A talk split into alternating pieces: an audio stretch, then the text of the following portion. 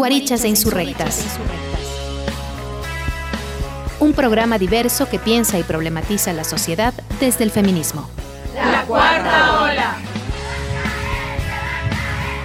Milena, Mariana, Natalia, Camila, Carla y Andrea. Tejiendo redes, rompiendo fronteras.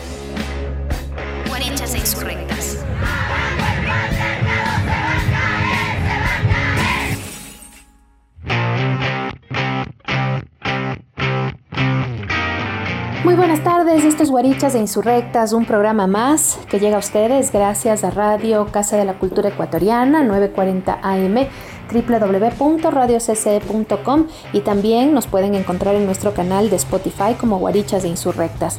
Los días viernes nos retransmite Radio Frontera La Voladora en parte de Carchi, también parte de Colombia. Muchísimas gracias también.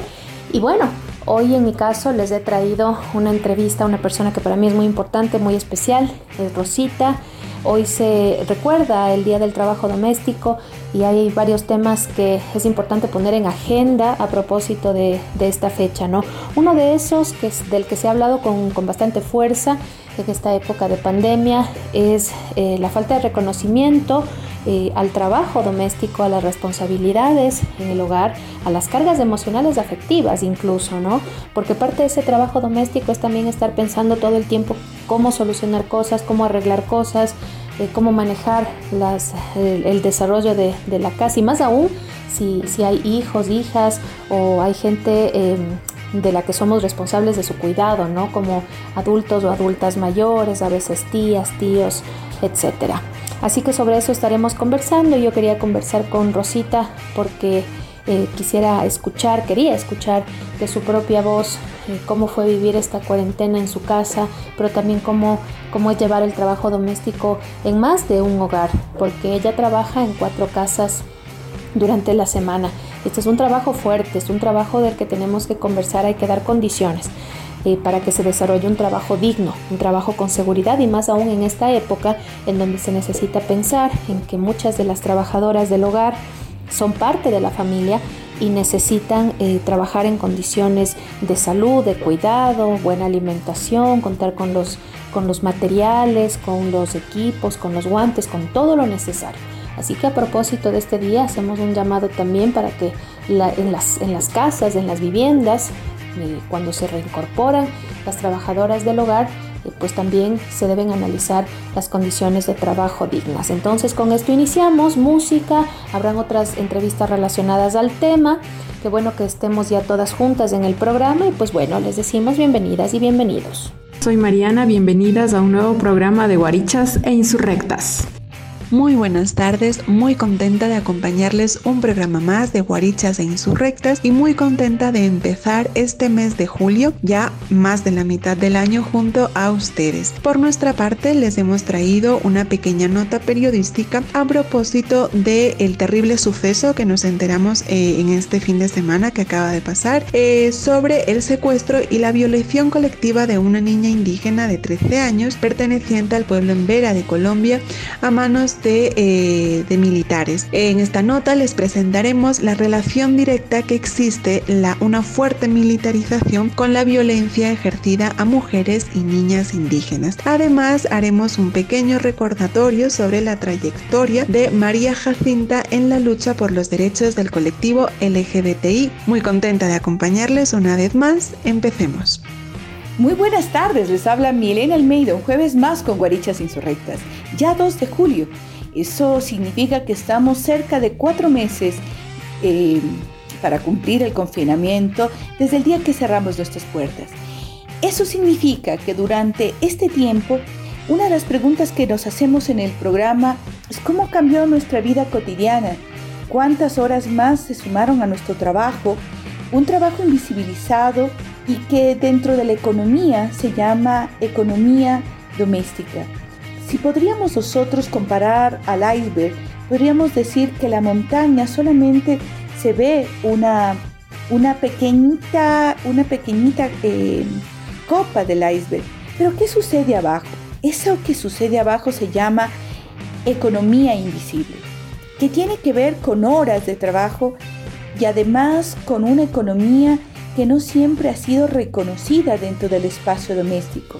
Lavar, ¿Cuántas horas nos demoramos? Planchar, ¿cuántas horas se nos va? Cocinar, ¿cuánto tiempo? Cuidar a niños, niñas, ¿cuánto tiempo? Cuidar a adultos mayores, ¿cuánto tiempo?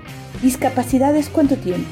Salir a comprar, regresar y luego trabajar en el espacio remunerado, ¿cuánto tiempo implica? Sobre esto eh, es el tema que hablaremos con una persona que es un gran amigo, eh, ya lo conozco desde muchos años y que lleva un proyecto eh, bastante emblemático en Costa Rica que se denomina Dale un gol al machismo. A partir de este proyecto se han relacionado y se ha ramificado una serie de acciones y entre ellas una campaña que pone en cuestionamiento al tema de la paternidad y que se vincula mucho sobre una visión de la paternidad responsable, mucho más visto en los ámbitos de la corresponsabilidad. Em, ¿Qué significa corresponsable? Corresponsable es que cada una de las personas que están dentro del espacio doméstico tienen tareas en igualdad de condiciones. ¿Por qué hablar de corresponsabilidad y no de ayuda, por ejemplo? Implica muchos cambios. La ayuda es como señalar que te voy a dar una manito eh, generosamente de mi parte. Eh, ayuda significa que soy una persona buena, benefactora, bonachona, que te doy mi espacio. La corresponsabilidad rompe totalmente esta idea de la ayuda y señala que en el espacio doméstico todos son responsables, todos y todas somos responsables. Y la corresponsabilidad a nivel estatal significa que esto también delega, delega al Estado algunas acciones para que las personas podamos entrar en el espacio del trabajo. Tales son como eh, la posibilidad de las guarderías, espacio de cuidado a los adultos mayores. Esto también se reconoce como el cuido, ¿no? El, cuidar, eh, el espacio de cuidado para personas con discapacidad, el espacio de cuidado con personas catastróficas. Esto será lo que hablaremos en este día. Sean bienvenidos a un jueves más con Guarichas Insurrectas. Muy buenas tardes y gracias por estar un jueves más junto a nosotras. El día de hoy también les traemos una pequeña nota acompañada de unos testimonios sobre las llamadas nuevas masculinidades y cómo éstas están asumiendo sus responsabilidades con las labores del hogar, las mismas que ya no están vistas desde el concepto de ayuda. Esto y muy buena música es lo que les trae hoy Guarichas Insurrectas. Empezamos.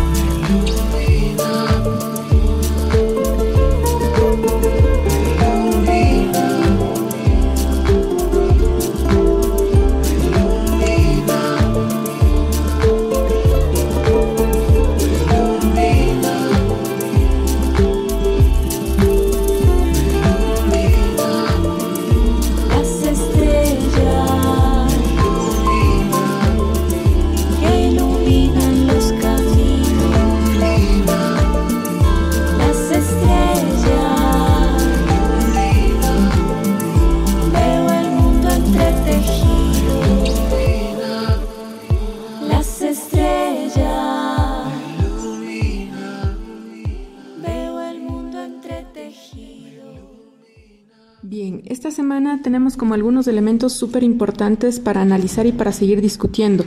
Es importante que tomemos en cuenta eh, la presencia de estas, la posible presencia de estos candidatos o estos tentativos candidatos al proceso electoral que se daría el siguiente año. Eh, nos queda como una pregunta ah, que nos genera alguna incertidumbre, pero también genera como algunos elementos de suspicacia o de análisis, ¿no? ¿Por qué Jaime Nebo decide hacer público su negativa o presentarnos públicamente su rechazo o su decisión de no participar, eh, participar en las electorales en las presidenciales del siguiente año. Pues de eso tendría como algunos elementos que analizar y que tener en cuenta, ¿no? Por ejemplo, cómo es que se están reorganizando los partidos, las organizaciones de derecha del país. ¿Acaso Jaime Nebodi y los socialcristianos van a plegarse a Otto Sonnenhosner? ¿O acaso van a apoyar a Guillermo Lazo? ¿Van a generar algún proceso de unidad? Eh, cómo se están moviendo, cómo se está moviendo la correlación de fuerzas. Yo creo que eso nos plantea algunos elementos importantes de entender y sobre todo también eh, ir analizando cómo en este tiempo de pandemia se han reorganizado las fuerzas políticas, es decir, los casos de corrupción que han ido saltando en los últimos tres, casi cuatro meses, han manchado y han marcado los rostros y los nombres de algunos eh, políticos y políticas de tiendas y partidos políticos conocidos, ¿no? Alianza País, eh, Revolución Ciudadana, eh, Madera de Guerrero, Social Cristianos, Pachacutic, Creo, y esto también como nos permite entender y analizar que en primera instancia que la corrupción y los casos de corrupción en este gobierno, que no es característico únicamente de este gobierno, sino que es como una constante histórica en los gobiernos ecuatorianos, nos permiten entender un poco cómo se entrelazan estas relaciones de poder y de control, ¿no? Lo que decíamos en semanas anteriores, cómo es que llega Otto Sonnenhosner, de qué sectores proviene él y quiénes lo ponen en la vicepresidencia y a qué costo. ¿A qué costo Lenin Moreno acepta que Sonnenhosner llegue a la vicepresidencia? Y bueno, en algún momento decíamos o pensábamos también que era finalmente los socialcristianos los que están gobernando. Quizás no nos equivocamos, quizás eh, algo de esto eh, viene detrás y nos permite como entender que también los sectores estos empresariales y de derecha eh, finalmente no están lejanos al poder y eso lo sabemos, ¿no es cierto? Pero sería como interesante entender cuáles o, ir observando, afinar la el afinar nuestros sentidos para entender cómo se van jugando las fichas o los personajes y los cuadros políticos que empiezan a saltar a la palestra.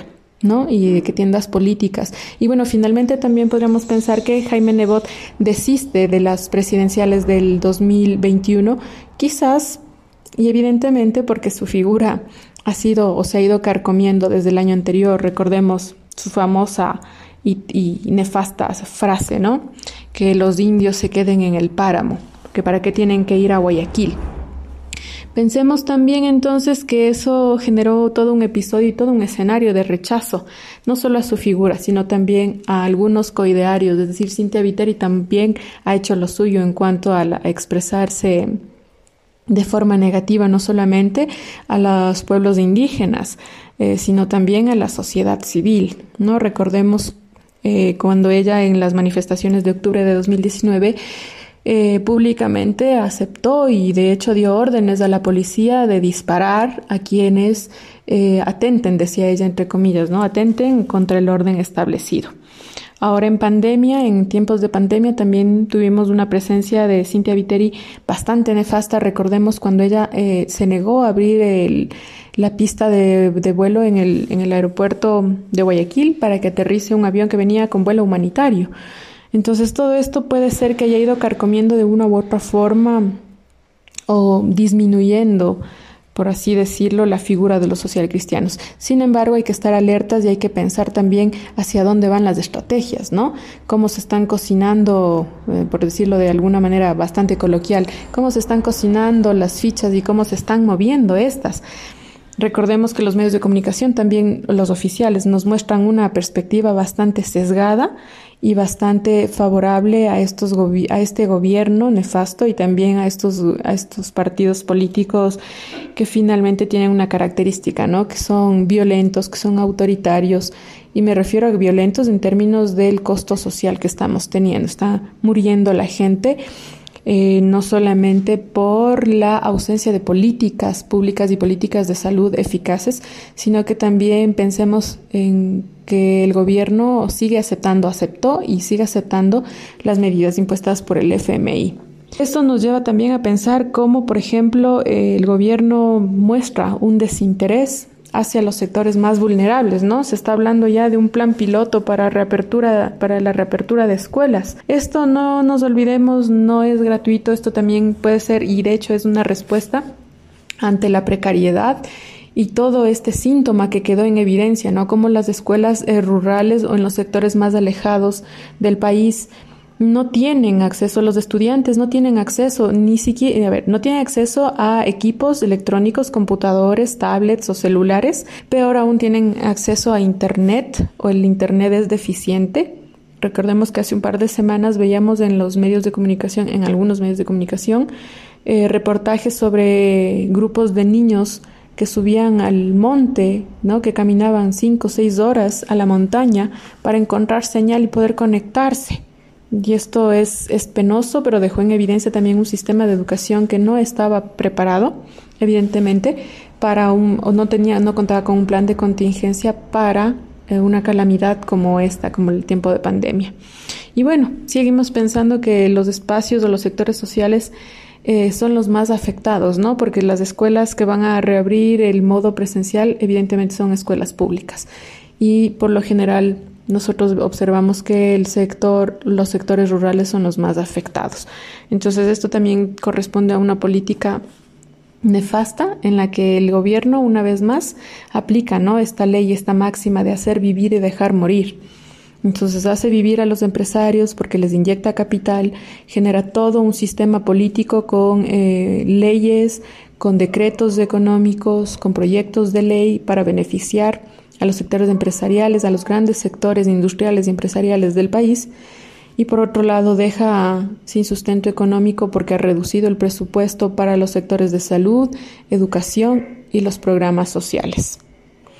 Creo que esto nos da como algunos elementos para ir observando cómo se va moviendo la coyuntura de nuestro país y, hay que seguir alertas, ¿no? A seguir alertas, observando y tratando de analizar y empatar las piezas que se van presentando día a día. Esto es todo por esta semana. Nos vemos la siguiente semana con muchas más noticias y datos para ir un poco empatando y entendiendo qué es lo que sucede en nuestro país.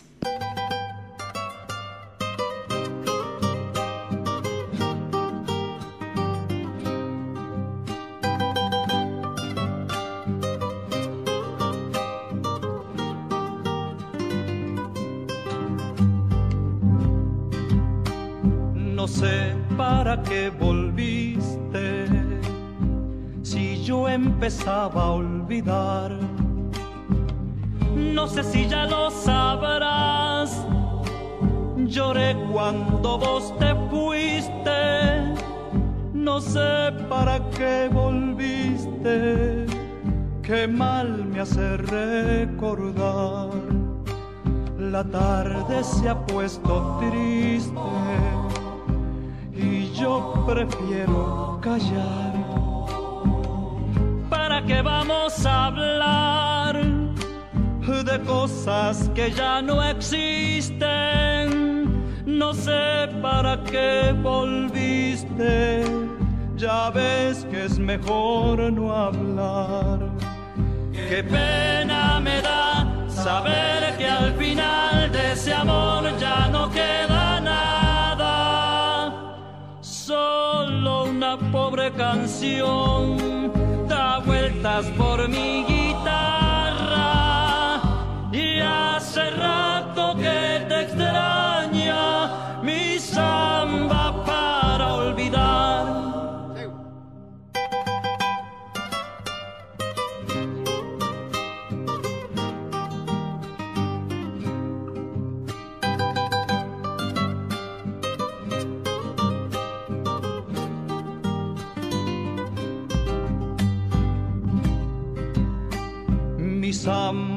vivió conmigo, parte de mi soledad. No sé si ya lo sabrás, mi vida se fue contigo, contigo mi amor, contigo. Qué mal me hace recordar mis manos ya son de barro, tanto apretar al dolor. Y ahora que me falta el sol, no sé qué venís buscando, llorando mi amor, llorando, también olvídame vos. Qué pena me da saber que al final de ese amor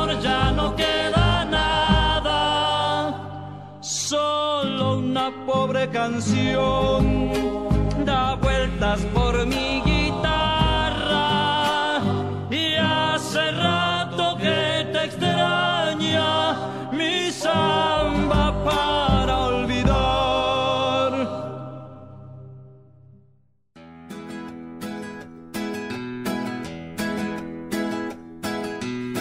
Vuelve a despertar la lluvia en mí, derramando toda su raíz sobre el papel.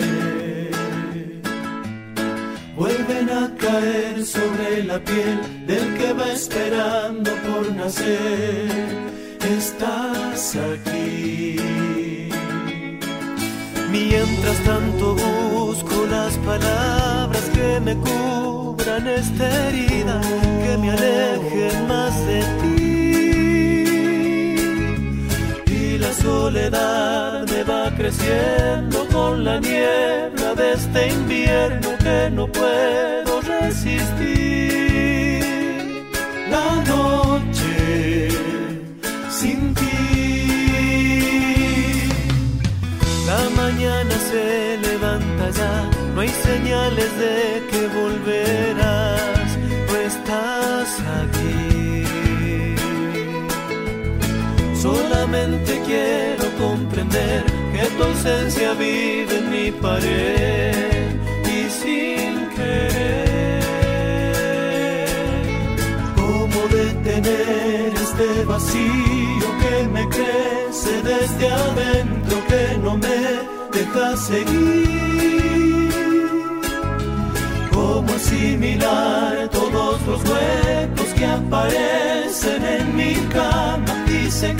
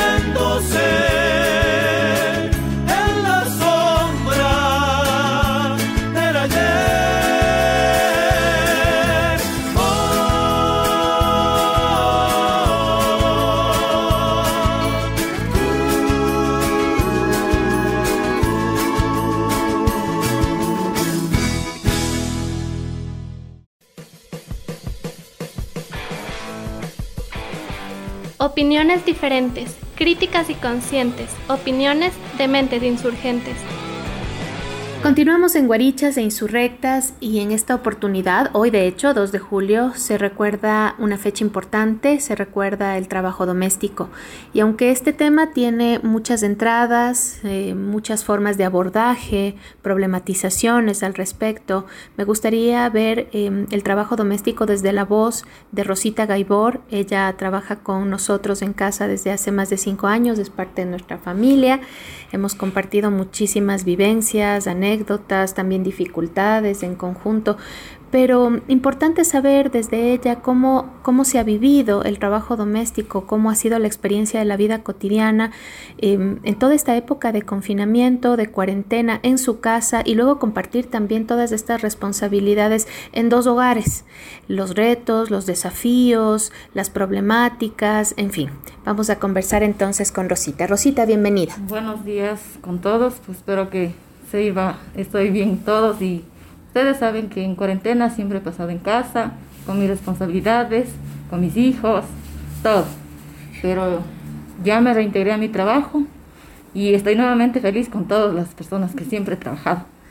Rosita, ¿cómo es el desarrollo del, del, cómo es la vida, cómo se experimenta la vida con una carga fuerte de trabajo doméstico en casa, Usted tiene tres hijos, tres hijos varones, dos un poco más grandes, uno más chiquito. Eh, ¿Cómo se comparten eh, estas actividades, si es que se las comparte? Pero ¿cómo es llevar toda esta carga también en el día a día allá, en su casa? Bueno, es, ahora son mis tareas compartidas en casa con mi hijo mayor Edgar, que siempre me está ayudando. Y usted sabe que yo siempre he salido desde mi horario, que es ahora es desde las 5 de la mañana, estoy de pie para poder salir a mi trabajo, hacer todo y también en las tareas que me toca ayudar a mi hijo pequeñito. También, gracias a Dios, ya culmina este año, el año de clases. Que Nuevo año. Que es una carga menos ya, pero así es mi vida, como soy sola con mis tres hijos, sigo adelante. Y el esfuerzo es, sí es grande, pero con responsabilidad, puntualismo, uno se puede seguir adelante. Eh, para que la conozcan un poco más, Rosita es una madre joven, no, no llega, ya llegó a los 40, Rosita, ya llegó, ya llegó a los 40. Eh, pero fue una madre jovencita, ¿no? Eh, una madre que hoy por hoy lleva adelante todo un hogar. ha criado prácticamente sola a, sus tres hijos, el pequeñito está en la escuela y nos preguntamos cómo ha sido esta época entre todas las responsabilidades de la casa, las tareas, los, eh, los trabajos de haber tenido que mm, adecuarse, digamos, a, a, todas estas responsabilidades también de madre maestra, madre amiga, madre consejera, pero también cómo se lleva la vida suya, la suya las, las, aspiraciones suyas, personales. Bueno, las, lo que ahora es prioridad es mi, mis hijos. En mi vida personal, pues siempre sigo sola, adelante.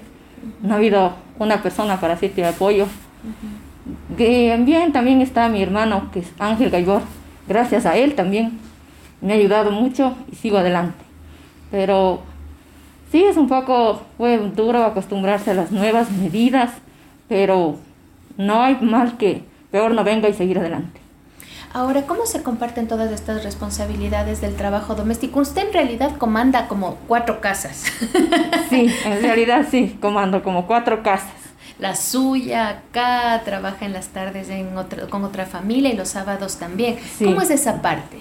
Esa parte es como dice, tengo una agenda, tal fecha, horario, días, dispongo un horario en un trabajo, luego voy al otro trabajo y así es programada, como dice, una agenda llena que tengo ya listado y bueno, pues el domingo lo paso en familia con mis hijos. Eso es lo importante. ¿Cómo es trabajar en cuatro casas? O sea, porque a la final trabajo también se trabaja en la propia, ¿no? No se deja de hacer las cosas de la casa. Todo este tiempo que usted no estuvo en estas casas, nos tocó a, todas y a todos ponernos como locos eh, y locas con todo lo que había que hacer. Valoramos muchísimo lo que usted hace todo el tiempo, eh, cada día, por, por todas y todos nosotros. Pero ¿cómo es el día a día, por ejemplo? ¿Qué siente usted? ¿Usted se siente responsable de la vida de otras personas también? Claro, porque también depende de mi trabajo, todo, y siento responsabilidad por todas las familias que yo trabajo. Son, con mi casa, en mi casa son cuatro responsabilidades que llevo, pero no, sí, sí se lucha, como dice, un pie adelante, nunca atrás, y se sigue adelante por más obstáculos que la vida lo ponga, siempre se borra las barreras y se sigue adelante. ¿Cuáles, ¿Cuáles cree usted que son los principales problemas del trabajo doméstico? Quizás no eran los mismos antes y ahora son otros problemas, pero ¿cuáles usted identifica ahorita como qué, a qué problemática se enfrenta, por ejemplo? Bueno, la problemática, en parecer, es las nuevas medidas, que es un poco sí difícil, pero también, como dicen, se va acostumbrando a todo. Sí, es un poco problemático. ¿Qué es problemático en concreto, por ejemplo? Es, o sea, ahora es el cuidarse más de lo que se viene al trabajo. Eso es un poco problemático, porque usted sabe que ahora ya la mayoría de gente no respeta las, las medidas que ponen. Es mucha aglomeración, es, no hay espacios para estar distanciamiento. Entonces, eso y, y uno como responsable tiene que cuidarse porque de uno depende también las familias que se trabaja y la familia en casa. Claro. ¿Cómo es venir en la mañana? ¿Hay problemas? Sí, hay problemas porque hay muchas, mucha cola. Bueno, por eso respeto todo. Pero hay personas que no respetan, se lanzan. Entonces, sí es dificultoso también. Y ahora últimamente, pues ya los troles, la nueva disposición que pusieron es venir llenos, todos sentados.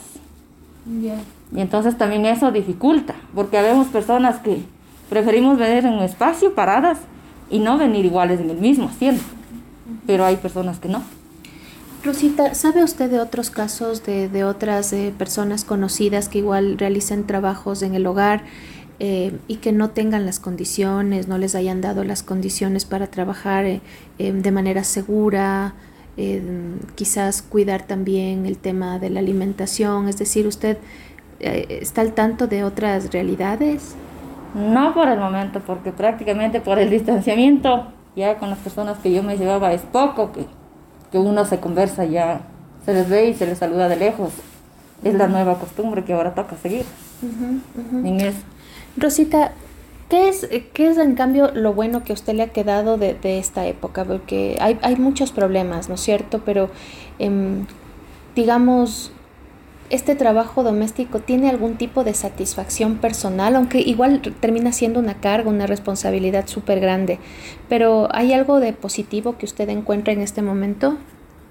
Sí, es positivo que, que como dicen las demás compañeras, algunas están despedidas sin trabajo y yo pues por lo menos tengo mi trabajo y para poder sustentar a mi familia. Eso es lo positivo también.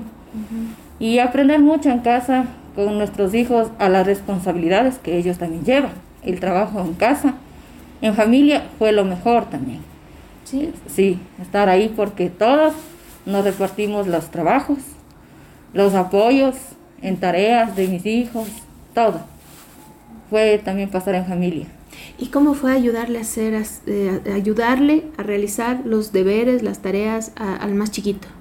Bueno, ahí sí me costó un poco trabajo porque la verdad era no, no era mucho que yo cuando le ayudaba luego del trabajo que él iba a clases.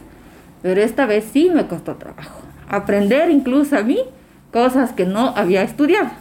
Eso sí me costó trabajo. Eso también es trabajo doméstico. Sí, eso sí me costó mucho trabajo aprender, adaptarme a las nuevas costumbres de mi hijo, apoyarle porque es bien cierto que mi hijo también me ayuda, el mayor, pero también está en clases y no podía tampoco decir, mami, le voy a ayudar esto, este otro. Él me decía, aquí haga esto, y si no sabe, vuelve a preguntar. Eso sí me costó trabajo. Muy fuerte. Sí, muy fuerte fue eso. Y bueno, Jorge Luis decía, de esta manera, hacemos de esta otra manera, hasta que lo intentamos. Pero también sí me adapté ya a hacer. El trabajo doméstico es ingrato también, ¿no? En muchos, muchos aspectos, porque no se acaba nunca y es a veces poco reconocido. Digamos, ¿usted lo ve así? Em, ¿Cómo es la parte, esta parte emocional de las noches cuando ya se acaba de hacer todo y quiere acostarse y dice, uff, y todavía falta un montón? Sí, también no se reconoce porque a veces se piensa ya descansar y no, no es así. Se tiene que seguir haciendo una cosa, otra cosa hasta que ya a veces lo coge la medianoche y se duerme unas dos, tres horas y otra vez se sigue la misma rutina de todos los días. Sí, es así. ¿Cómo es su día? Sí, reláteme, su día normal, su día regular. Bueno, de lunes a sábado, mi horario es 5 de la mañana. Les dejo preparando algo de desayuno a mis hijos, algo para el almuerzo, para que ellos completen de hacer lo que les falta y salgo desde las seis, cuarto para las seis de la mañana y mi horario de regreso a la casa es seis a seis y media de la tarde. Todos, ¿Y a volver a hacer cosas de la casa? Sí, y a volver a hacer lo que me falta en la casa, todo, a pesar que dejo siempre mi cuarto ya arreglado, todo, todo lo dejo, pero siempre hay cosas que ir a hacer en la casa. Y a veces sí, me acuesto tarde, como diez y media, once de la noche y el siguiente día igual, 5 de la mañana ya a despertarse. Siempre eso es de lunes a sábado. Y en la cuarentena usted, porque si así fue, ¿no es cierto? Y así ha sido durante muchos años, en la cuarentena, sobre todo en la, en, la época de confinamiento, donde no podíamos salir casi a ningún lado, em, ¿cómo fue ese día a día? ¿Le alivió un poco o fue peor? ¿Usted quería ya mejor salir a trabajar? Bueno, los primeros días de la cuarentena lo tomé como, como vacaciones que era pero ya después ya no me gustaba estar encerrada. Quería ir a salir porque me estresaba mucho, aunque ayudaba todas las tareas de mis hijos ahí en la casa, todo eso, y solamente era de mi cuarto a la terraza y abajo al patio que había un jardín pequeño. Y eso era todo, pero ya después tenía ganas de salir y no estar ahí, pero como en las medidas no, no tenía por qué salir. Siempre me pasé en casa. Em, hoy, hoy es el día del trabajo doméstico y se recuerda esta fecha y hay que poner algunas, algunos puntos importantes para reflexionar. Creo que uno de esos precisamente es eh, el casi nulo reconocimiento a, a, las tareas del hogar como trabajo, porque realmente son trabajo. Nos paguen o no nos paguen por esto y creo que muchas personas las sentimos así en esta cuarentena. No se alcanzaba muchas veces a hacer todo lo que había que hacer se acaba de realizar una actividad y ya se identifica otra que está pendiente, es muy duro. Creo que ese es uno de los temas más importantes. No sé si usted coincide conmigo, pero hay que, hay que aprender a valorar el trabajo que se hace en la casa y que muchas veces las personas, em, digamos, no le dan eh, ninguna importancia, pero dice, ah, solo es trabajo de la casa, pero no es así, es un trabajo duro. Sí, es un trabajo duro que a veces no le reconocen a uno lo que uno se hace porque lo dicen Pasa en la casa y lo mismo, y no es así. En la casa se hace el doble. Y al menos el domingo, pues para mí es toda la casa, que a veces no puedo, no salgo así a ningún lado más que solo a la terraza con mis hijos, a jugar un rato con él. Y eso es todo. Y sí es duro, porque a mí sí he pasado con eso, que a mí cuando yo pasaba en la casa hace años, que vivía con el padre de mis hijos, él no valoraba eso nunca llegó a valorar, ni hasta ahora que lo, valora lo que uno se hacía en casa. Esta es una, una, situación por la que atravesamos muchísimas personas, más las mujeres, de hecho creo em, que siempre, siempre se ha valorado muy poco eh, las actividades, las responsabilidades, una carga incluso emocional, porque hay que estar pensando, ¿no? Mañana qué, tiene que llevar el guau a la escuela y si tiene algo que comprar y no compré y cómo hago y me organizo y tengo que salir antes. En el caso de quienes no tenemos hijos o hijas es igual, si la carga emocional de, a ver, hay que llamar al primero, a ver, hay que hacer esto, eh, hay que arreglar tal cosa, la lavadora se dañó. Entonces, eso también es una responsabilidad emocional, digamos, todo el tiempo estar pensando en la casa en la casa, en las actividades de la casa. Sí, todo eso sí, incluso a mí también ha pasado y a veces lo he hecho de electricista, de plomera. Las dos cuando arreglamos el, el, lavabo de... de todo, o sea, se va aprendiendo porque prácticamente eso yo cuando vivía con el padre de mis hijos no lo hacía porque a veces lo hacía él, pero ya cuando me separé me tocó asumir todo eso, hacer el papel de papá y mamá con mis hijos, aunque fue duro, pero no me arrepiento de haber sacado adelante. Muchísimas gracias a, Rosita Gaibor, em, trabajadora del hogar, ella está con nosotros varios años, a quien le agradecemos un montón todas las cosas que hace. Nos hemos sentado acá un ratito al, sol a, conversar y creo que, es importante. En realidad este es un tema que se vive eh, con diferentes intensidades y de diferentes maneras.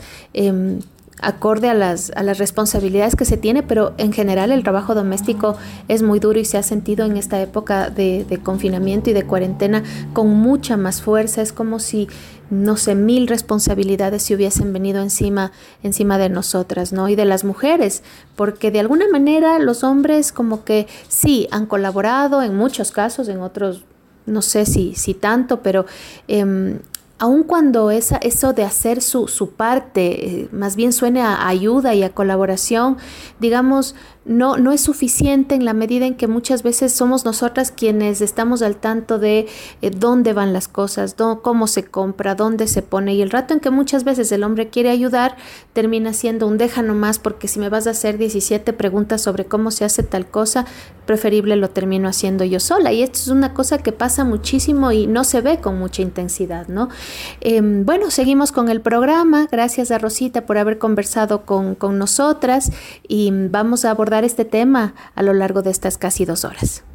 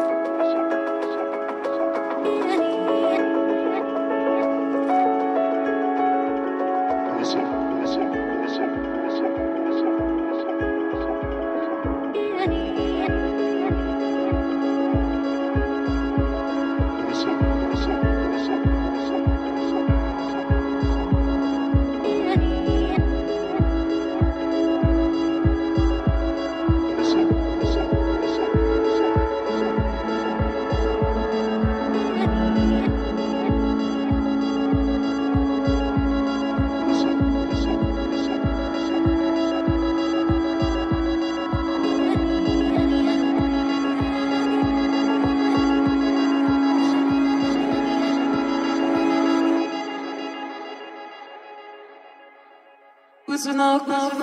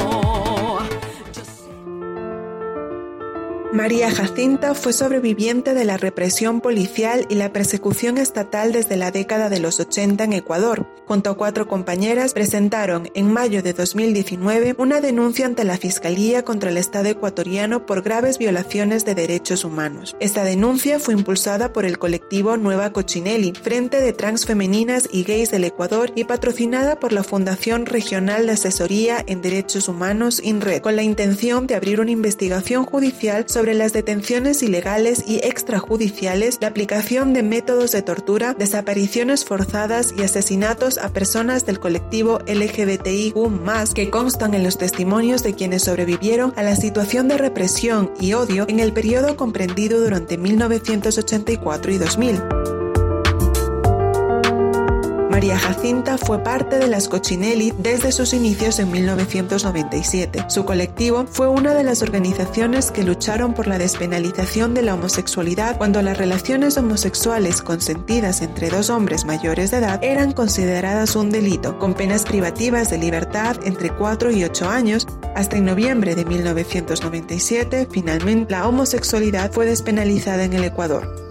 En el último tiempo fue parte de las Nueva Cochinelli. Además, fue vicepresidenta de dicha organización. Junto a Purita Pelayo y Nebraska Montenegro, impulsó una campaña orientada a encontrar más sobrevivientes de la penalización de la homosexualidad en Ecuador que estén dispuestas a narrar lo vivido. Jacinta se dedicó al comercio autónomo desde 1979, según lo relata para el comercio. Ella mantuvo su puesto de venta de ropa usada, electrodomésticos, artículos de aseo y una gran variedad de productos en el popular sector del Playón de la Marín en el centro histórico de Quito. Con la llegada del aislamiento y el fortalecimiento de las restricciones municipales al comercio autónomo, María Jacinta, al igual que centenares de vendedores y vendedoras, sufrió la pérdida de su principal fuente de ingresos económicos. Según el periódico digital feminista La Periódica, cuando María Jacinta participaba en eventos públicos para reivindicar los derechos de las personas trans, era usual escuchar sagaces comentarios con la intención de visibilizar su identidad.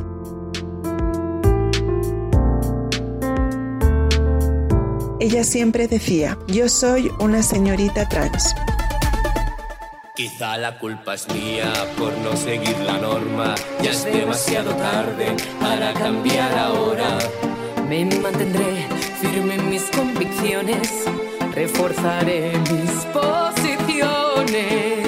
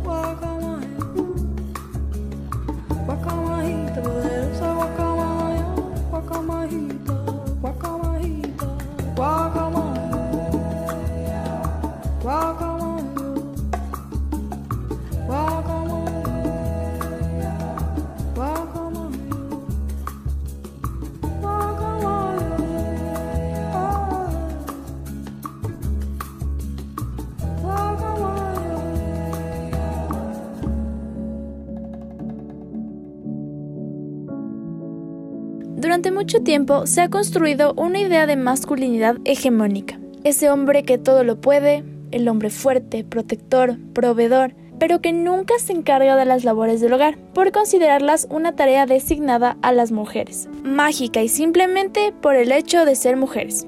Pero esa masculinidad tradicional tiene varios problemas. No se ajusta a la realidad, conduce identidades insanas y construye y reproduce roles de género de hace siglos. Las nuevas masculinidades o masculinidades alternativas proponen replantear la idea de masculinidad y desaprender los roles de género adquiridos durante toda una vida y perpetuados a lo largo de los siglos. Hoy, estas nuevas masculinidades están surgiendo, no solo como conocimiento, sino ya en la práctica, en nuestros hogares. Bueno, yo pienso que el trabajo doméstico es algo infinito y, duro de hacer. Eh, por supuesto necesario para mantener la vida en pie. Ahora que nos ha tocado vivir esta pandemia en casa, bueno, eh, y además que coincidió con, con, la llegada de nuestro bebé al mundo, he tenido que, al, al menos de las primeras semanas, estuve apoyando con las comidas, estaba haciendo los desayunos, los almuerzos, a veces las meriendas. Y como digo, es un, trabajo duro que no es reconocido como, como debería ser. Igual también apoyo con la limpieza de la limpieza y la alimentación de las mascotas. También he apoyado un poco con la, con la limpieza de la casa, la limpieza de, los baños, qué sé yo, eh, pirando las, algunas veces los espacios de la casa.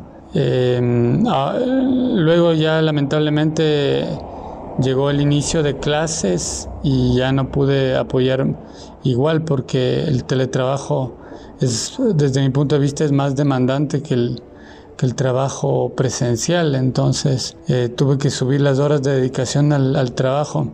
Eh, y ahí, bueno, hemos tenido que recurrir al apoyo de, mi suegra, sin lo cual no, no podríamos salir adelante porque, claro, con un guagua, con un guagua mm, que necesita muchos cuidados, realmente es, es, eh, es una situación que demanda, demanda mucho tiempo.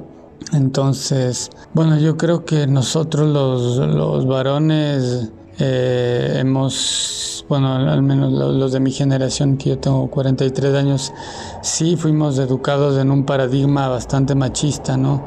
Yo vengo de una familia de clase media en la que mucho tiempo hubo una empleada doméstica que que apoyaba en, esas labores tan duras y entonces nosotros no, o sea, ayudábamos, nos hacían ayudar, pero no tanto como seguramente en otras familias y, y creo que ese es un, es un tema que sí, que generó una, una situación de alguna manera privilegiada para mi hermano y para mí y que también luego te hace, hace que cuando tienes que hacer más trabajo doméstico te cuesta más porque no estabas acostumbrado.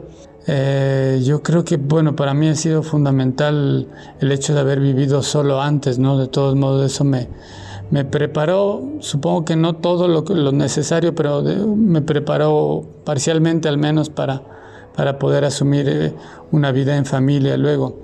Eh, yo creo que sí, que los varones tenemos que seguir deconstruyéndonos, seguir cambiando, porque todo, todos los trabajos deben ser compartidos eh, yo creo que eso es un tema de justicia. Al mismo tiempo creo que hay que quitarse de encima estos eh, paradigmas también en, los que se quería que la casa esté pero hecho un anís brillando cada rincón porque realmente eso sí nos, nos puede llevar a una saturación no es muy muy difícil tener que trabajar 8 o 10 horas diarias de teletrabajo y luego tener que asumir las cosas de la casa al menos si es que eres súper exigente o, te enseñaron a que seas súper exigente, es muy difícil. Entonces yo creo que los varones debemos cambiar y participar más, pero también creo que hay que relajarse un poco con las cosas de la casa. Las tareas que he asumido específicamente durante esta temporada de confinamiento, bueno,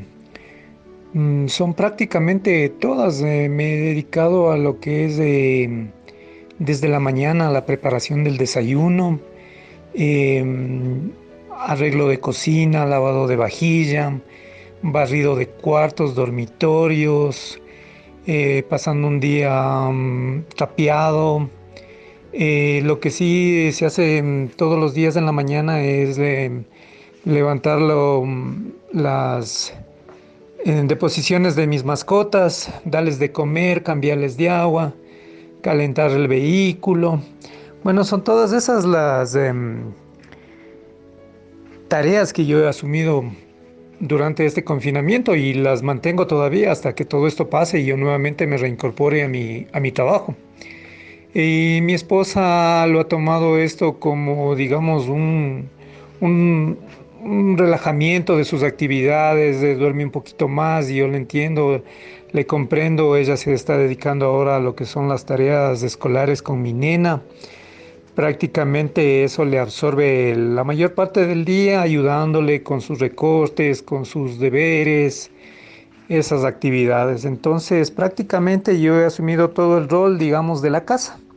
Bueno, de hecho, o sea, me gusta hacerlo, ¿no? Y también aquí tenemos una persona de la tercera edad que vive con nosotros, entonces de igual manera se le aporta en lo, en lo que se puede.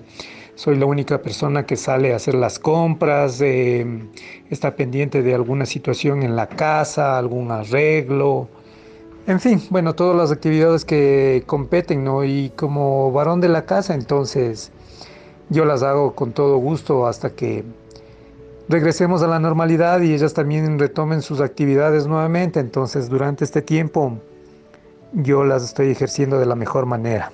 Esto es una responsabilidad que todos los varones debemos asumirla porque es el saber em, demostrar a la pareja, en este caso a nuestras esposas, el amor y la gratitud que se les tiene al ayudarlas en todas las actividades que son referentes a, a la vida familiar, como es un arreglo de casa, una lavada de platos, una lavada de ropa, cocinar. Y más que todo esto creo que viene desde casa y yo puedo hablar porque tuve un ejemplo, vi cómo mi padre ayudaba a mi mamá, entonces eh, adopté la misma ideología y lo hago en mi casa con mucho gusto me agrada, eh, lo hago de todo corazón, no me siento obligado, no, no, no veo nada de malo, entonces al contrario, yo creo que todos los varones deberíamos hacerlo por respeto a nuestras esposas.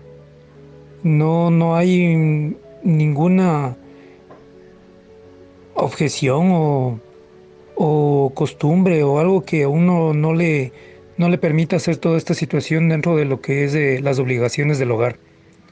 Así es que creo que no solo por la pandemia, sino todo siempre nosotros los varones deberíamos actuar de esa manera, ayudando y colaborando en los quehaceres de la casa y en la crianza de nuestros hijos.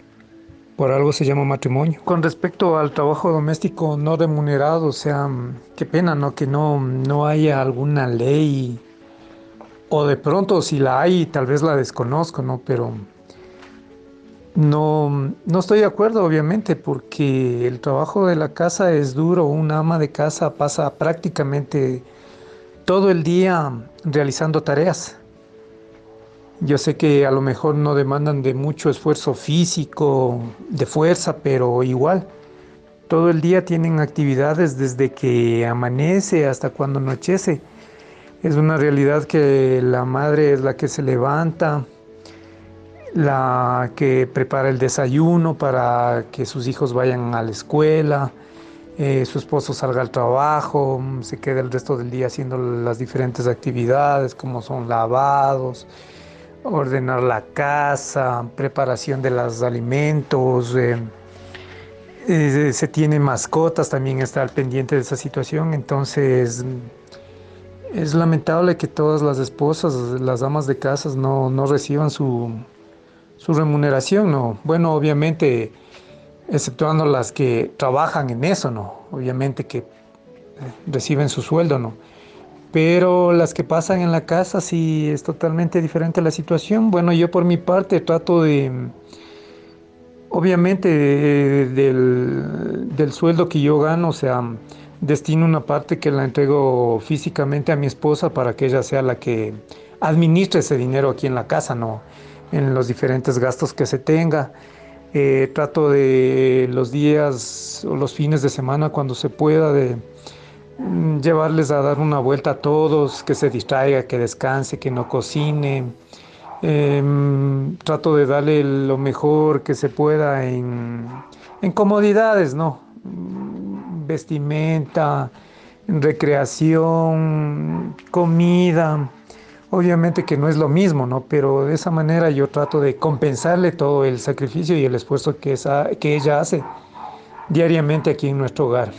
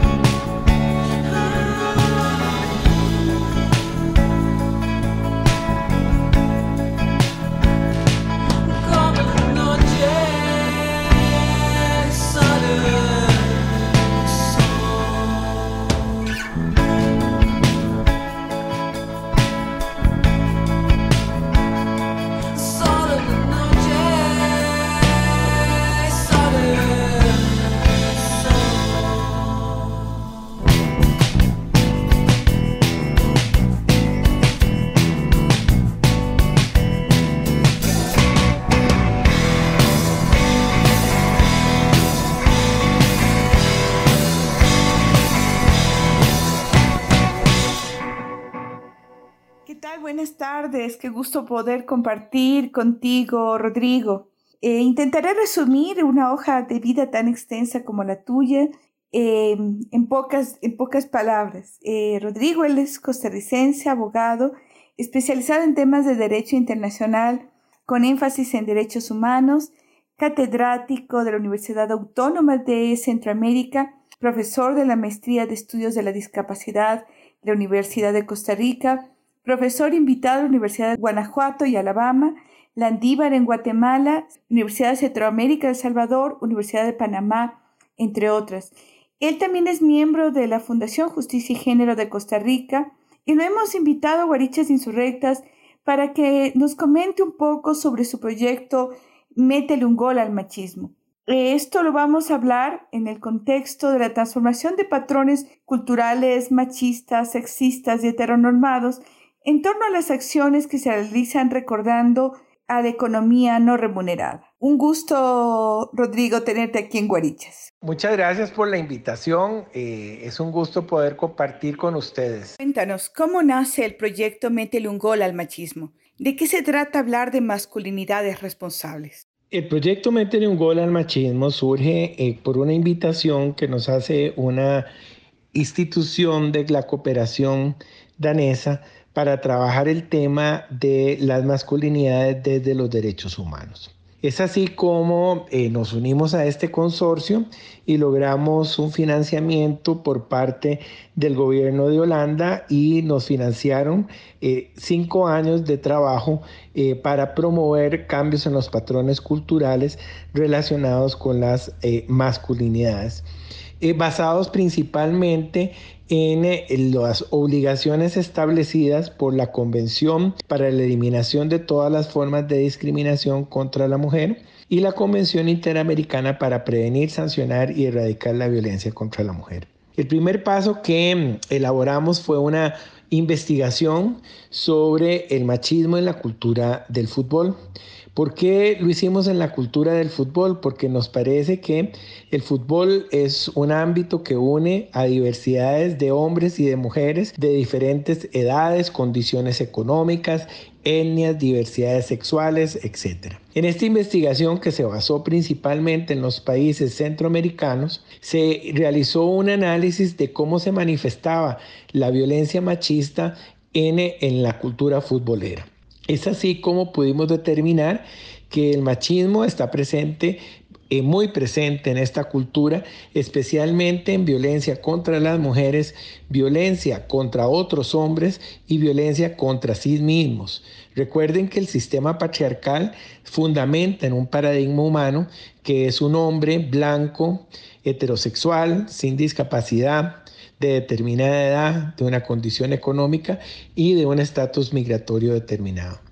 Eh, la investigación nos pudo corroborar de que la cultura del fútbol eh, tiene impregnado elementos terriblemente machistas donde se promueve la violencia contra la mujer, la violencia contra otros hombres e inclusive la violencia contra sí mismos.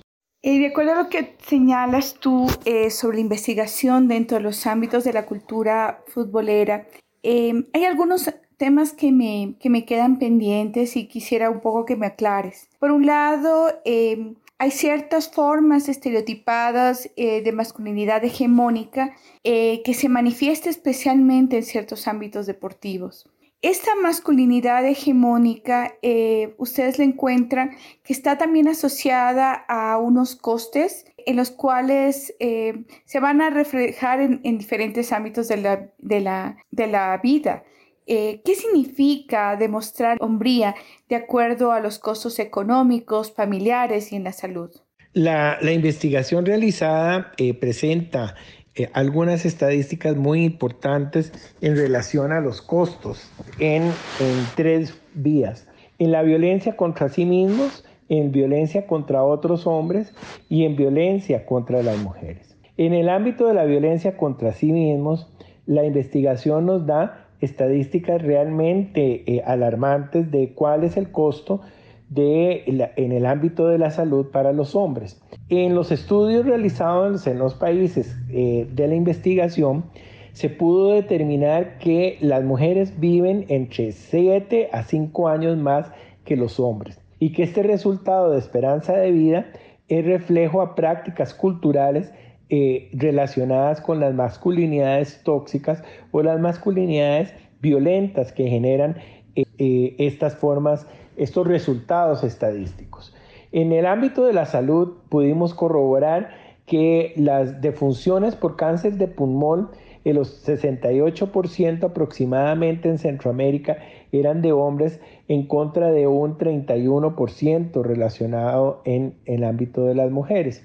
Las defunciones por cáncer gástrico, los porcentajes son parecidos, un 61% de hombres contra un 39% de mujeres. Igualmente, las defusiones por suicidios, los hombres, eh, el porcentaje de muertes es de un, 82% contra un 14% eh, de mujeres. En defunciones por homicidio es un 88% y un 12%.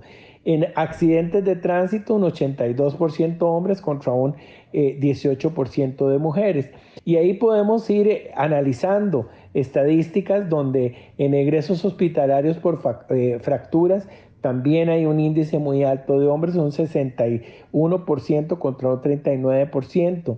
Las adicciones, los hombres con dependencias de alcohol egresados de hospitales reflejaban un 85% contra un 15% de mujeres. Igualmente en los casos registrados por VIH, eh, los hombres un 84%, las mujeres un 16%.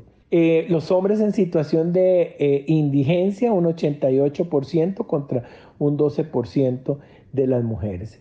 Vean que en el ámbito de la violencia autoinfringida, los niveles de violencia masculina son eh, muy elevados. Pero también las estadísticas nos reflejaron en el ámbito futbolero la violencia que se generan en los estadios. Eh, pareciera increíble, pero en los mismos estadios nos vamos a, encontrar con niveles altísimos de riñas, eh, inclusive de muertes y de asesinatos relacionados con el fútbol. nos dimos cuenta que habían también jugador, ex jugadores, jugadores, entrenadores que habían sido amenazados de muerte porque perdieron un partido, porque jugaron mal en, en, determinado momento. Los enfrentamientos entre las barras bravas o acontecimientos mortales también entre los hinchas eran eh, muy elevados en diferentes ámbitos, como peleas entre los hinchas, peleas entre los mismos, entre los mismos del mismo equipo de fútbol. Eh, peleas con terceros hinchas, eh, represión policial, etcétera, que también implica un costo muy elevado para el control policial en las eh, actividades futboleras. generalmente los hechos violentos se daban en las, en las bares, en los lugares de los estadios, etcétera, etcétera. y la violencia contra la mujer también se, se evidenció en general, las llamadas a los números de emergencia eh, que hacen las mujeres se elevan antes, durante y después de un partido de fútbol aproximadamente en un 30% por ciento en, en, esos, en esos momentos. Entonces nos vamos a encontrar que vamos a, ver una serie de eh, incrementos tanto de violencia en desórdenes públicos como en violencia eh, doméstica y llamadas de agresión tanto a mujeres como hombres, ocasionadas por masculinidades tóxicas eh, generadas por un pésimo manejo de eh, los patrones culturales de la masculinidad y principalmente de las emociones.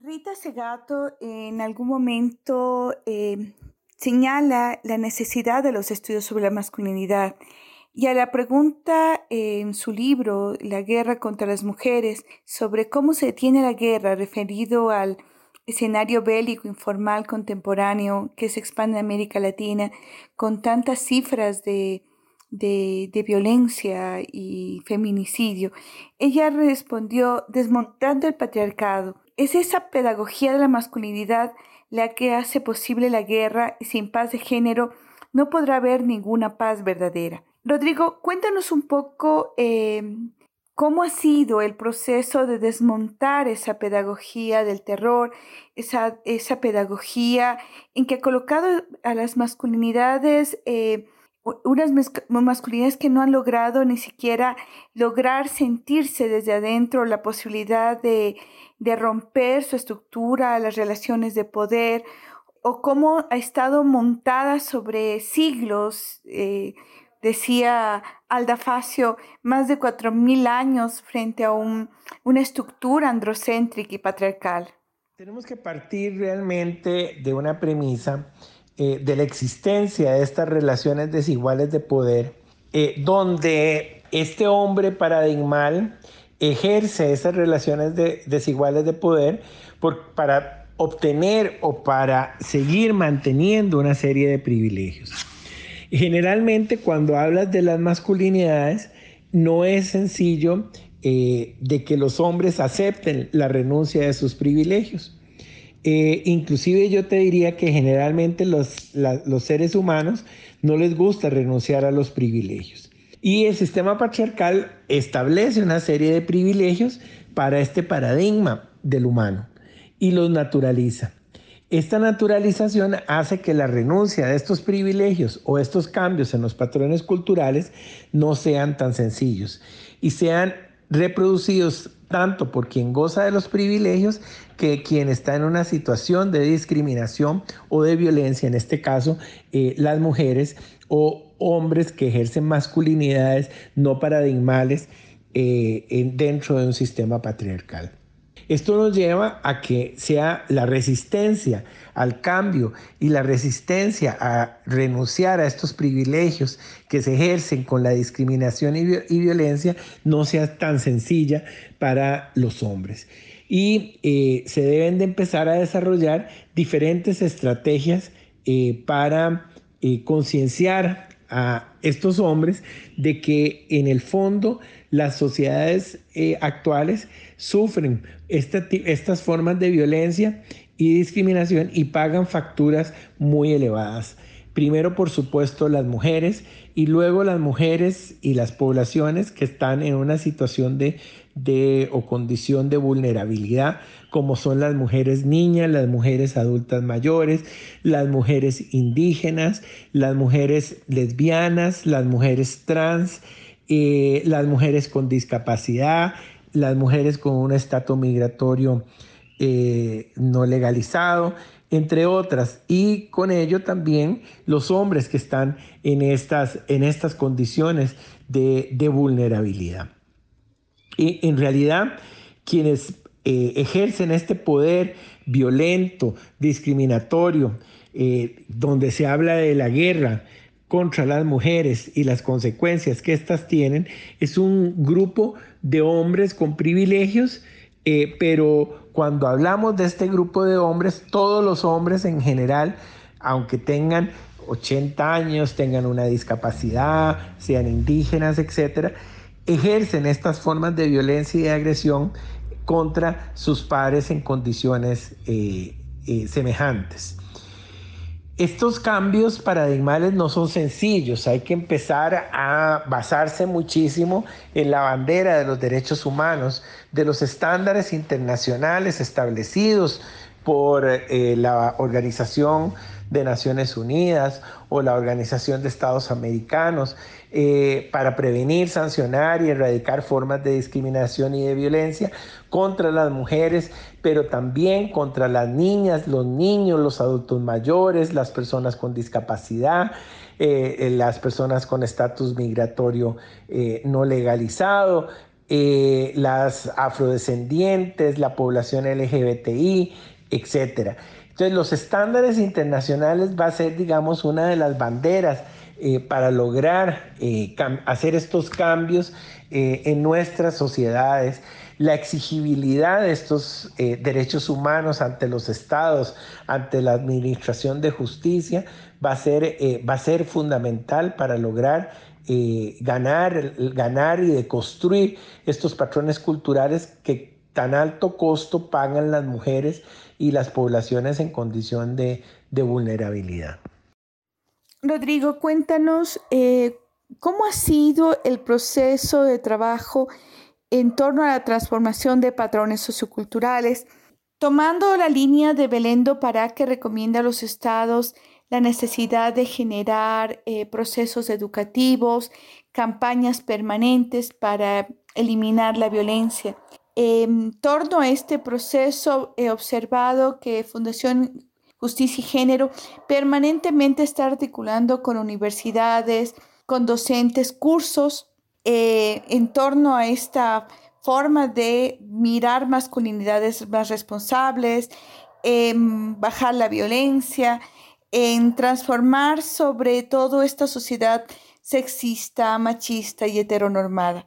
Cuéntanos un poco la experiencia eh, que ha habido eh, y quiero ponerle mucho énfasis en esta idea de la paternidad responsable. Bueno, Milena, eh, primero creo que es importante contarte un poco cuáles fueron las estrategias que hemos estado desarrollando para promover estos cambios de patrones culturales establecidos tanto en Sedado como en Belén do Pará. Eh, con base en la investigación que te comenté, empezamos a generar una serie de eh, redes de alianzas estratégicas con instituciones públicas, instituciones académicas y con organizaciones de la sociedad civil. En cada uno de los países que se ha venido eh, implementando la campaña Métele un gol al machismo, hemos creado redes eh, de articulación. Cada uno de los países cuenta con una red de instituciones públicas e instituciones, eh, organizaciones no gubernamentales y academias dentro de cada uno de los países. Pero también se han desarrollado redes de ejes temáticos. Entonces tenemos una red, como bien lo mencionabas, relacionada con eh, la academia, con las universidades. Tenemos más de 19 universidades a nivel eh, latinoamericano unido en esta campaña de Métele un gol al machismo. Tenemos organizaciones de pueblos indígenas de toda América Latina, tenemos organizaciones de población LGBTIQ, de poblaciones con una eh, discapacidad, de movimientos de mujeres. También tenemos eh, organizaciones que trabajan la niñez y la adolescencia, eh, organizaciones que trabajan personas con adultas, eh, adultas mayores. Estas redes han sido fundamentales para desarrollar una serie de actividades eh, dirigidas a promover eh, las obligaciones establecidas en CEDAW y en Belén do Pará. Por ejemplo, en el área académica, eh, una de las estrategias que hemos desarrollado es la promoción o la, promoción de investigaciones o reflexiones relacionadas con las masculinidades respetuosas de derechos humanos. En el ámbito, es, eh, en el ámbito de las masculinidades y los estudios de las masculinidades hemos encontrado que hay muy poco desarrollo de pensamiento. Por ello, entonces, hemos desarrollado un congreso de eh, estudios de las masculinidades que se realiza cada año. Eh, hemos realizado actualmente dos congresos, uno con la Universidad Nacional de Costa Rica y otro con la Universidad Tecnológica de El Salvador. En este año 2020 ya se está organizando el tercer congreso, eh, donde será la sede de la Universidad de San Carlos de Guatemala. Este año vamos a, reflexionar sobre las masculinidades y las adicciones. Se está desarrollando también una investigación sobre qué, cómo y para qué se investiga el tema de, eh, las masculinidades en las diferentes universidades para eh, establecer una, una línea base de lo que se está investigando y cómo se está investigando y para qué se está investigando. Eh, digamos que estas son dos acciones dirigidas en el ámbito académico de la, del desarrollo del pensamiento y la divulgación de las reflexiones de este, de este tema.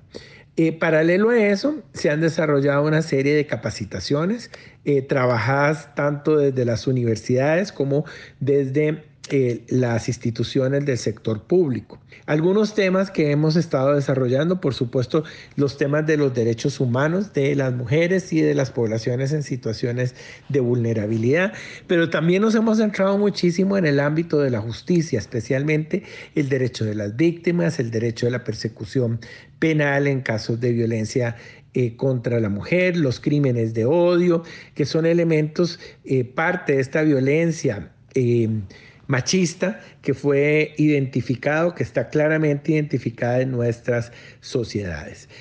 Eh, hemos desarrollado con las universidades también eh, proyectos de capacitación e inclusive eh, programas de posgrado.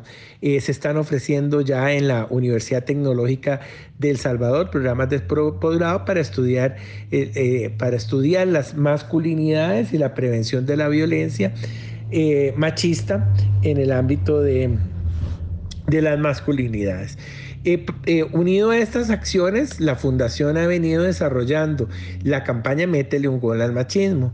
Esta campaña a la vez tiene una serie de subcampañas, digámoslo de esa, de esa manera, que buscan entonces el desarrollo de, de temas específicos como... Eh, campañas específicas sobre igualdad en el trabajo, prevención del acoso eh, sexual. Eh, tenemos una sobre Tengo un gran papá para promover las paternidades responsables. Eh, estamos ejecutando una que se llama Riámonos seriamente, que por medio de stand-up comedies hacemos análisis de las desigualdades y la discriminación, campañas sobre salud masculina, sobre prevención de la violencia cibernética en general. Todo esto, pues en, estos años que hemos estado trabajando, eh, los cambios en los patrones culturales son realmente eh, lentos. No podemos decir que eh, una campaña va a cambiar inmediatamente, lo que hace es sensibilizar, que las hombres y las mujeres reflexionen, porque también estos, estas campañas de masculinidad van dirigidas también al ámbito a la, población femenina para cambiar los, las formas de relacionamiento patriarcal eh, entre hombres y mujeres. Milena, como te comenté, eh, la Fundación Justicia y Género ha venido haciendo una serie de acciones para promover las eh, paternidades responsables. hemos hecho algunas campañas, principalmente por medios virtuales, para promover estas, estas paternidades responsables pero donde hemos tenido más éxitos en un concurso que se llama Tengo un gran papá. Este concurso ya va por el segundo año eh, y participan niños y adultos, hombres, mujeres, relacionadas con la figura paterna. No necesariamente es la enseñanza de una paternidad no patriarcal la que puede eh, la, que puede concursar relacionada con el padre, puede ser un tío, una, alguien, una figura que haya representado esta paternidad. En la actualidad hemos concluido el concurso, el cierre de las postulaciones y tenemos más de 200 eh, personas participando en videos, en cartas, en fotografías, en canciones, etcétera, que le hacen a los papás, eh, evidenciando estas nuevas formas de ejercer la paternidad. Unido a ello, eh, aprovechamos el día, el día del Padre en este mes de junio. Hemos estado trabajando muy duro para promover la reflexión sobre las paternidades responsables. En este caso, em, hemos partido de varios diagnósticos eh, elaborados por diferentes instituciones donde se muestra claramente las necesidades de estos cambios en una paternidad responsable tenemos que tener claro que la paternidad o el concepto de paternidad es una construcción social y en una sociedad machista o patriarcal, la paternidad es un concepto de control y de poder, donde las relaciones de control y poder se dan en las relaciones de pareja, así como en las relaciones entre el padre y los hijos. Vamos a encontrarnos entonces con paternidades violentas, controladoras, abandónicas, poco afectivas, donde generalmente el concepto de paternidad es el, padre proveedor. Con este, eh, estas celebraciones de los días del padre nos ha permitido reflexionar en diferentes instituciones y promover el conocimiento de una paternidad responsable diferente a la paternidad patriarcal establecida eh, por este sistema. Y hablamos entonces de varias responsabilidades que deben de ejercer los, los padres en relación a su relación con sus hijas e hijos. Entre esas tenemos la responsabilidad en la salud sexual y reproductiva. Definitivamente los hombres tienen que eh, practicar mejor esa salud sexual y reproductiva eh, para tener hijas e hijas deseadas. El significado de ser padre eh, antes de la procreación, la participación en la salud sexual de la pareja del hombre va a ser, es fundamental, como también en todo el proceso de, de parir en relación al acompañamiento con la mujer, en la participación de participar en el momento del parto, entre otros. Este es una responsabilidad que los hombres deben de asumir, así como el reconocimiento de la paternidad, como se hace en algunas legislaciones. Otro de los aspectos es la responsabilidad eh, en las tareas domésticas, es romper con esta división sexual del trabajo, donde el trabajo productivo es masculino y el trabajo reproductivo es femenino. Esto tampoco es, sencillo eh, por los privilegios que te estuve mencionando anteriormente pero es importante y se ha comprobado de que el, hombre que está presente en la corresponsabilidad del trabajo doméstico eh, tiene una mejor salud mental y desarrolla relaciones afectivas y sanas con eh, sus hijos e hijas. Y tiene también un impacto importante para las niñas, en el sentido de que las niñas pueden eh, construir y los niños también pueden construir relaciones en futuras generaciones más igualitarias entre hombres y mujeres. Una tercera responsabilidad es la responsabilidad paterna en el bienestar económico de los hijos y las hijas. En nuestras sociedades latinoamericanas eh, hay miles de hombres o hay una cantidad muy importante de hombres abandónicos que no se responsabilizan eh, del bienestar económico de sus hijos. Y el bienestar económico de los hijos es un factor fundamental para el goce y ejercicio de los derechos humanos de estos niños y niñas. La vivienda, eh, la alimentación, la salud, la educación, la recreación se fundamentan en estas necesidades del bienestar económico. Otra responsabilidad que hemos estado promoviendo en estas charlas y en, la campaña Métele un gol al machismo es las paternidades relacionadas con las, el desarrollo psicoafectivo de los niños.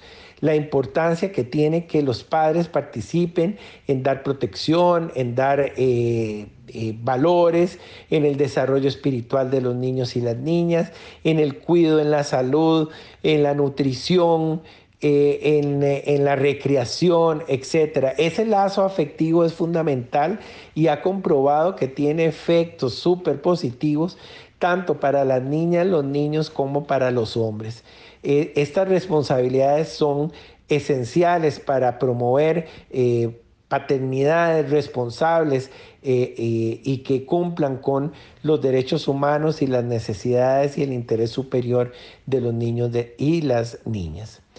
Por último, en el ámbito de la paternidad hemos estado trabajando también en la, promoción de legislación o políticas públicas que vengan a promover estas responsabilidades tanto en el ámbito de las pensiones alimenticias para el bienestar económico como en el ámbito de la salud eh, sexual y reproductiva masculina o el régimen de visitas o guarda, crianza, educación de los hijos y por supuesto la prevención de la violencia de pareja, violencia intrafamiliar, que este es un aspecto fundamental para que los niños y las niñas tengan una vida libre de violencia en sus relaciones psicoafectivas. Rodrigo, qué dicha, qué dicha eh, haberte entrevistado. Me quedo con muchísimas preguntas, por lo menos unas dos horas más contigo eh, contándonos cómo ha sido el proceso de articulación de las redes. Fíjate qué importante a partir de una investigación que luego haya tenido tantas ramificaciones y la posibilidad de articular con universidades y sociedad civil. Ya para terminar, agradecerte mucho eh, como radio, como parte de Guarichas Insurrectas y eh, decirte que en este caso, al público que, nos escucha, algunas palabras de cierre tuyas sería muy importante. Un gusto, Rodrigo. Esperemos para la próxima vez tener más tiempo contigo. Hasta luego. Milena, muchísimas gracias eh, en darnos este espacio para poder compartir todas estas inquietudes y estas acciones en una lucha conjunta por una sociedad mejor, una, una humanidad eh, que tenga prácticas pacíficas y respetuosas de los derechos humanos. Un gran abrazo y hasta pronto.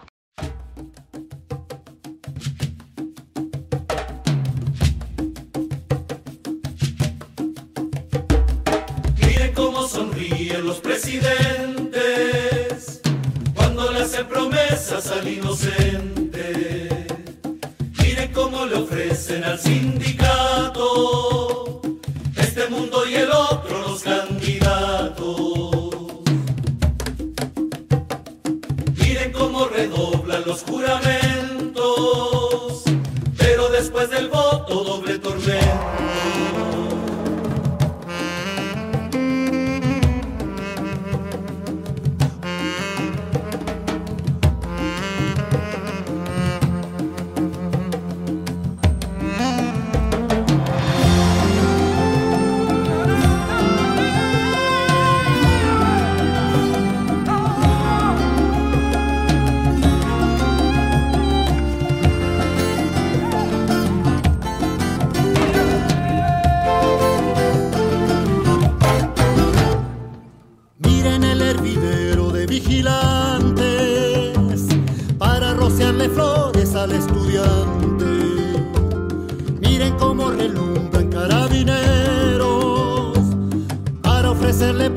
los obreros.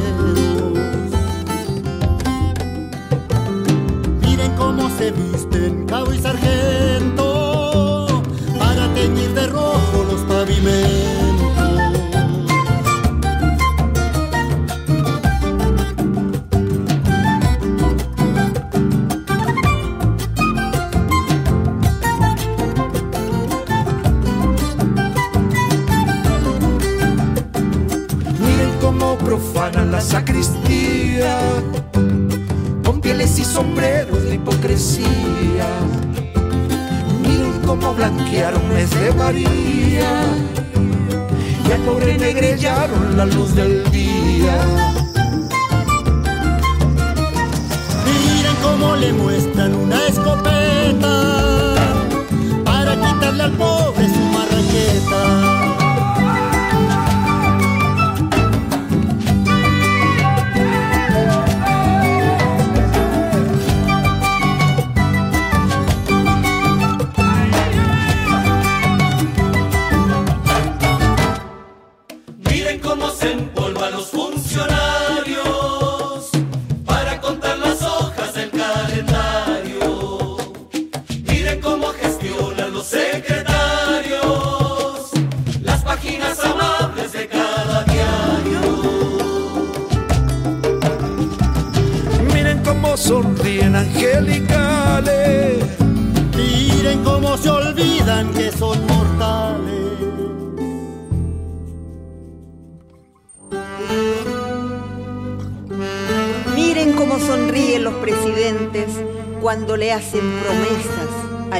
al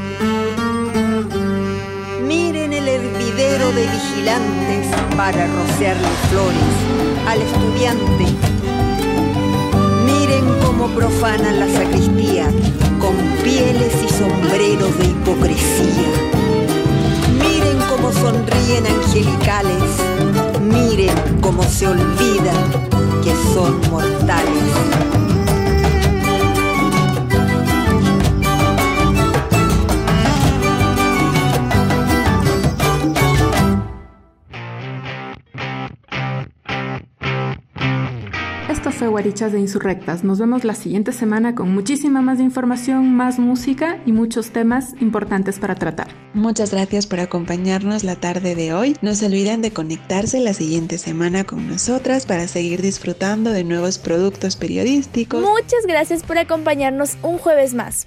Hasta la siguiente semana. Cuídense y un abrazo gigante. Esto fue Guarichas de Insurrectas, un gusto haber compartido estas casi dos horas de programa junto a ustedes. Recuerden que este y otros programas los pueden encontrar en nuestro canal de Spotify como Guarichas e Insurrectas. La próxima semana nuevos temas, nuevas conversadas, nuevas charlas y por supuesto música. Un abrazo. Qué gusto compartir con ustedes un jueves más con Guarichas Insurrectas. Nos veremos la próxima semana. No olviden, cada día más guarichas y más insurrectas.